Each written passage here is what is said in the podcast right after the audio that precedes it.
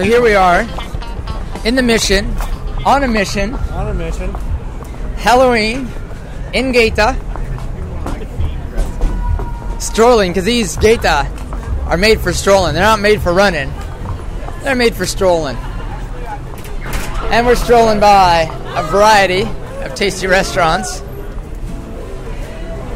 Well, that's one thing for sure about San Francisco. You're never far away from a cup of coffee or a piece of pizza. You know? In Vancouver, you're never more than a block away from sushi. It's sort of like the tale of two cities, you know? Because San Francisco and Vancouver, there's certainly similarities.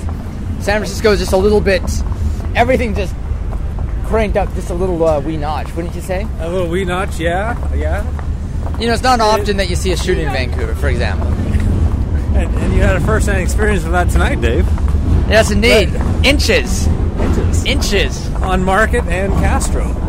Yes, watch the news. Newscast at 11. Satira called me minutes after the event. It's already on the news. Already on the news. Mike, are you still in, in Castro? No. Yeah, it's one of our over there. yeah, one of our homeless fellow brethren of the human race is settling down there in a storefront. Now, you do have Blockading with, uh, Vancouver, don't you? Oh, we yep, plenty. There's a bit of a a bit of a problem, and it's uh, quite a high-profile problem. See, what happens is the rest of Canada has found out that Vancouver's, you know, it's a nice place to be. It's Mild- not frozen, Mild climate. mild climate As far as Canada goes. as far as Canada goes. There's uh, even some palm trees. Granted, they're hardy palms. El Toro Taqueria. And uh, they all head out and, uh, and, you know, chaos down there on East Hastings. And they're working through it. Safe injection site and low income housing. You know, just last week there was uh, a batch of homeless folks uh, did kind of like a protest where they occupied a. Uh, oh, Is that painted on? Yes. um, they took over an old shut down flophouse hotel and had like a stage like a protest for several days. Oh, down by the waterfront? Yeah, they're on Hastings, right? There's a whole batch of old flop houses, and a lot of them are boarded up because they're not safe and such, and they've been shut down for various health hazards and safety hazards and the like. So, uh, anyway, you're trying to sort it out. But these, uh, the uh, the ethnic neighborhoods and creative street art and art in general, museums, bicycles, various hills, and aesthetic brilliance, waterfront views. It has a lot of similarities. A lot Yeah, of similarities. Now, but San Francisco, when you throw in Oakland and Berkeley and all that, it's a lot bigger than the whole greater Vancouver area by a fair margin. But it seems like San Francisco's been kind of, you know, from my understanding, has been kind of in general a little anti-development in the city area. And uh, they're maybe looking at Vancouver's example a little bit about how to build densification. So that way you can fit more of these, uh, all these uh, decent, freaky people of the world into the heart of the city. Oh shit. Oh, we will be crossing Capp Street pretty soon. Capp Street? Capp Street here in the Mission, home to uh, many prostitutes and drug dealers. Mm. Well, that's And, uh, handy. Might be hit up for both uh, a couple different propositions. That's what we're walking through. Selling their services. Good. Well, uh, we'll make sure to say no. Just say no. Hey, No thanks, but good luck with your prostitution, and hope you get uh, get some good customers. Have you got a website for your business? I thought about podcasting. You'd probably get a lot more customers if you were blogging about your prostitutions. City smoking gift shop, man. Ish. This is Mission Street here, by the way, Dave. This is uh, Ah. kind of the heart of Mission that I was telling you about, where you could buy the uh, folding chairs for five dollars. Oh. And look at that, no shortage of uh, thrifty Chinese cuisine as well. Yeah, I think the uh, original McCarthy's is right up the road there. Oh yeah. In fact, we could We could. we could find original McCarthy's. Yeah, let's do that first, and then we'll head over to your buddies. One of Steve's uh, cousins used to live in one of these hotels down here. Oh, and they've gone through the trouble to paint up their uh, their uh, what do you Their call it? Their shutters? shutters, yeah. That's nice. Our place in Kathmandu's got two and a half shutters. Oh yeah, two and a half. Uh, two Got a and a wee one. house. Nice. How's the political climate in Kathmandu and Nepal these days? Well, it seems like the uh, the Maoists and the Seven Party Alliance are coming down to the final two issues that they need to hammer out to make a, uh, a peace agreement. The Maoists will not uh, give up their arms, so that's of course a, a point that the Seven Party Alliance have issue with, mm-hmm. and the Seven Party Alliance will not uh, give up on the, the monarchy uh, to to dispose of the monarchy. So that's Ah. an issue for the Maoists. So the Maoists, man, do the Maoists feel lonely that they're the only Maoists left in the world since the Chinese have given up on the Mao, on the old, the old Chairman? Yeah, they are. Uh, they are the uh, the last, I believe. Yeah, because what we had the uh, the Maoists in uh, in Chile, or no, in Peru, I should Yep. say. Yeah, the Peru, but they've uh, all been uh, loaded up into the football stadium and dumped out in the ocean. they got, took care of all them, from my understanding. That may be rumor and innuendo, but that's what I've been told. it's uh, And you know me, I believe everything I'm told. you're so gullible, Dave. I'm wide open. well, it's closed. McCarthy's is closed. Do they not know that uh, we've come all this way?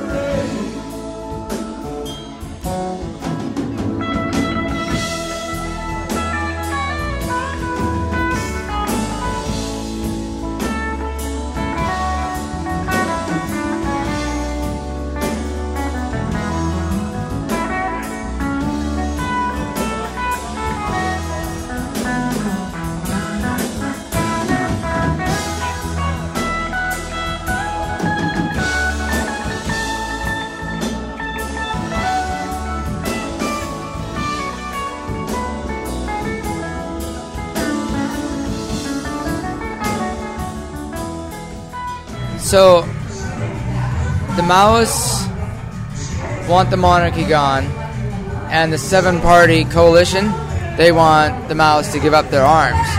And the result is chaos and anarchy and extortion. Yeah, in fact, uh, for example, uh, my wife's uh, my wife's brother, my brother-in-law, his uh, his wife um, has a business, uh, small restaurant and a shop, and pretty significant piece of property.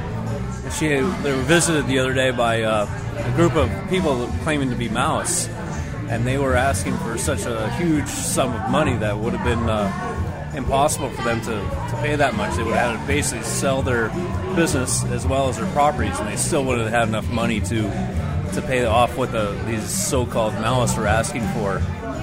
Um, so they came down and basically negotiated to a price around one lakh, which is uh, U.S. dollars about seven seven thousand, and. Uh, I think later that afternoon, uh, my wife's uh, cousin rolls in. He's a Durba Mama. He used to live here in San Francisco. Real uh, character. They, they used to call him a politician.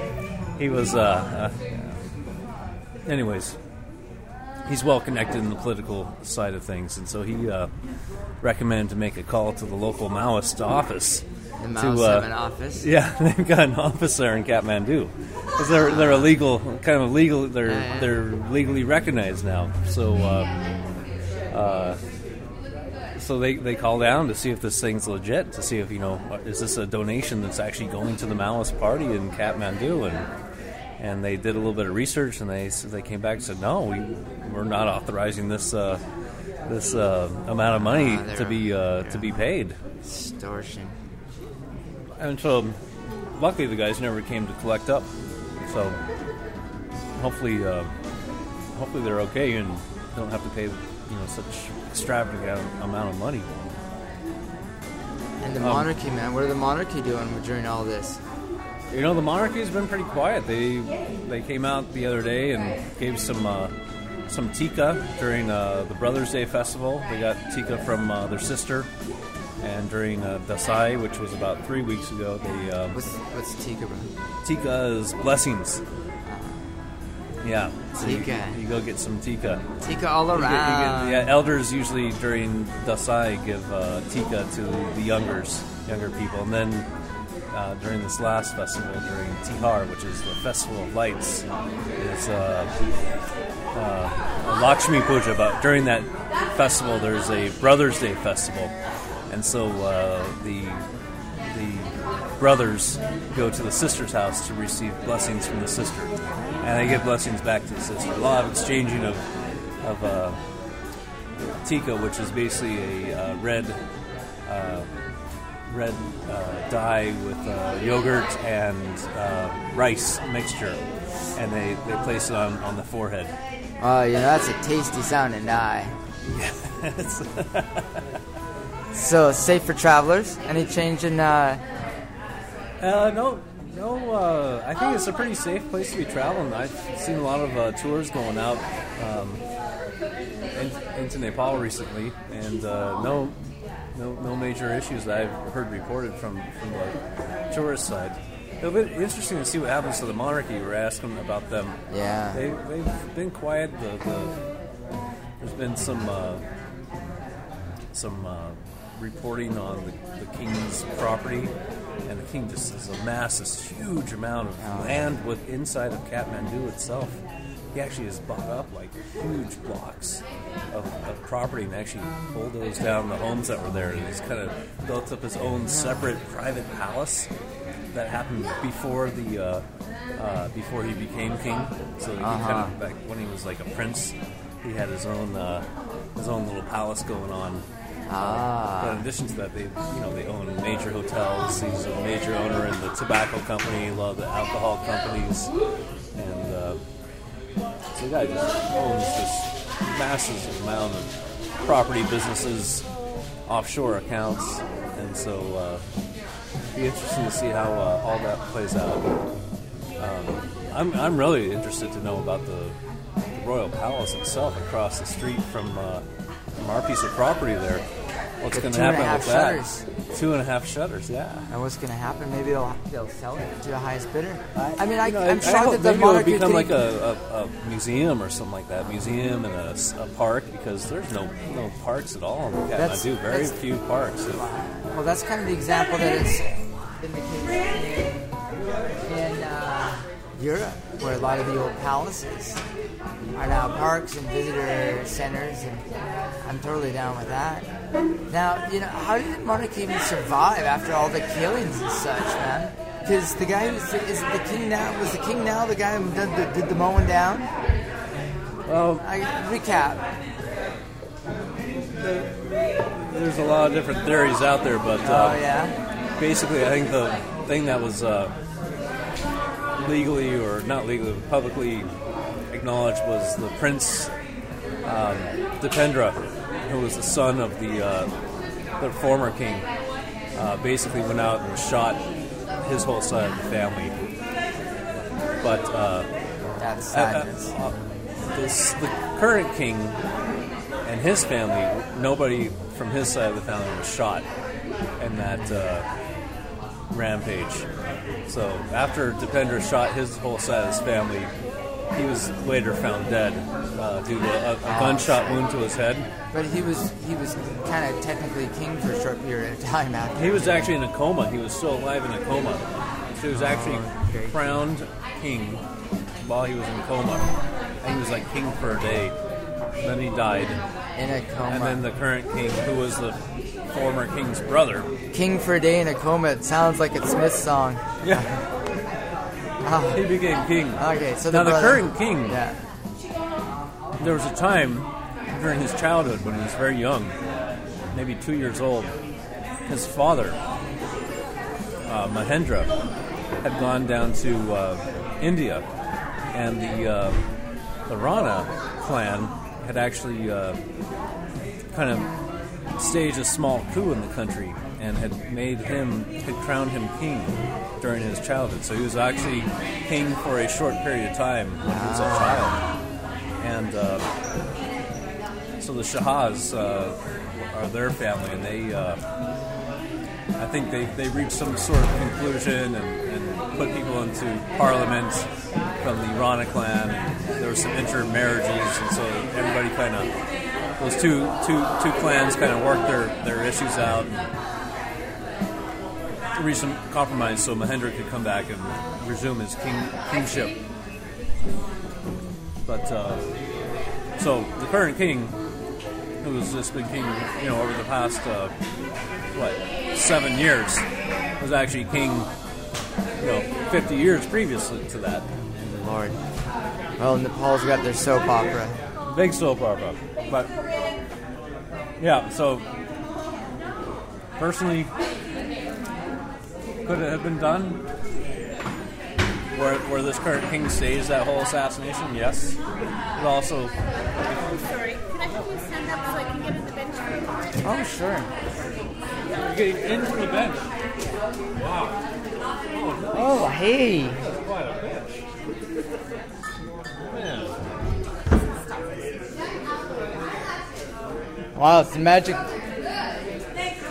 The bench on which I am sitting. I am the protector. It is my wheat bum that is protecting case upon case of fine wine. I want to open it back up and just look at it. I think I'd probably be booted for pilfering. For the fear I was pilfering the liquor and putting it in my kimono and running away. But my intentions are pure. Yes, they are. Ah, so then monarchy. Monarchy, and you know, in Japan, they uh, they're all excited because they have a male heir now. from uh, from the princess, right? It was a princess, uh, Masako's uh, sister-in-law. Right. Because Masako, the daughter, and it just well, we were in Japan when that wedding took place. That big to We do. we had a national holiday. It was a national It was holiday. in June. Yep, was it June twenty first? No, No, not June no, no, no. It was another. It was a June. It was a national holiday. It was Right. I remember I was on the ferry going to Shikoku from Okayama, I think. Well, it was that Wow. trip because it was kind of like Yeah, a long a nice ferry tour. ride. Yeah. And they had it on the television, and on the ferries in Japan, it's just like the big, it's like big open rooms with a carpet and no chairs and stuff. But it's great because you you take your, uh, you know, throw it on your sleeping bag, and your backpack, and you just chill and you hang out, and it's a fantastic way to travel. Oh man, I really yeah. like it. I I took a couple different ferries. Yeah, the first time was from uh, Kyushu up to uh, Kobe. We had a similar overnight experience, and I did a, a, a one tour from uh, from uh, Maizuru to uh, up up near the nuclear power plant there, uh, all the way up to uh, Hokkaido to Otaru, and that was like a like a 14 hour ride. So that was a long one. I've been to the, those atomic plants there on the coast, but I still haven't made it to Hokkaido. But one day, I shall go into the land of Hokkaido, and uh, I, I know a lot about it through my research and such. But fantastic land. They grow any hemp up there in Hokkaido? There's a lot of hemp growing wild up there, and it's kind of residual, um, just kind of wild, crazy cannabis growing, and uh, and it's weird. I've, I mean, I, I have pictures of it. Um, the only pictures that I've ever really seen of it from some friends who went up there. And the buds are it's crazy because they're sticky, but they're full of seeds and they're just wild. I mean, it's wild genetics. It's just sort of dig. I mean, I have pictures of it growing in the in the in the fields, and it's just sort of tangled up with all kinds of other stuff. And you say, oh yeah, there's a bunch of. And the buds, it's like sticky buds, but they're full of seeds and all kind of gnarly and crazy looking. So. To make bubble hash, but it doesn't really necessarily make good bud. But like we were talking about earlier, doing the cooking down into butter. Right. That's uh, which was used to make this fine uh, confectionery I enjoy this evening. Um, then uh, there's your buddy. There's some nice costumes here. I like the understated costumes here when people really put some thought into it and just sort of dressing up as a period character. Bonehead earlier. Yeah. That was a bit of, yeah. Capone's still over there. That was a bit of chaos down there in the Castro. Yeah. I'll say. How you doing?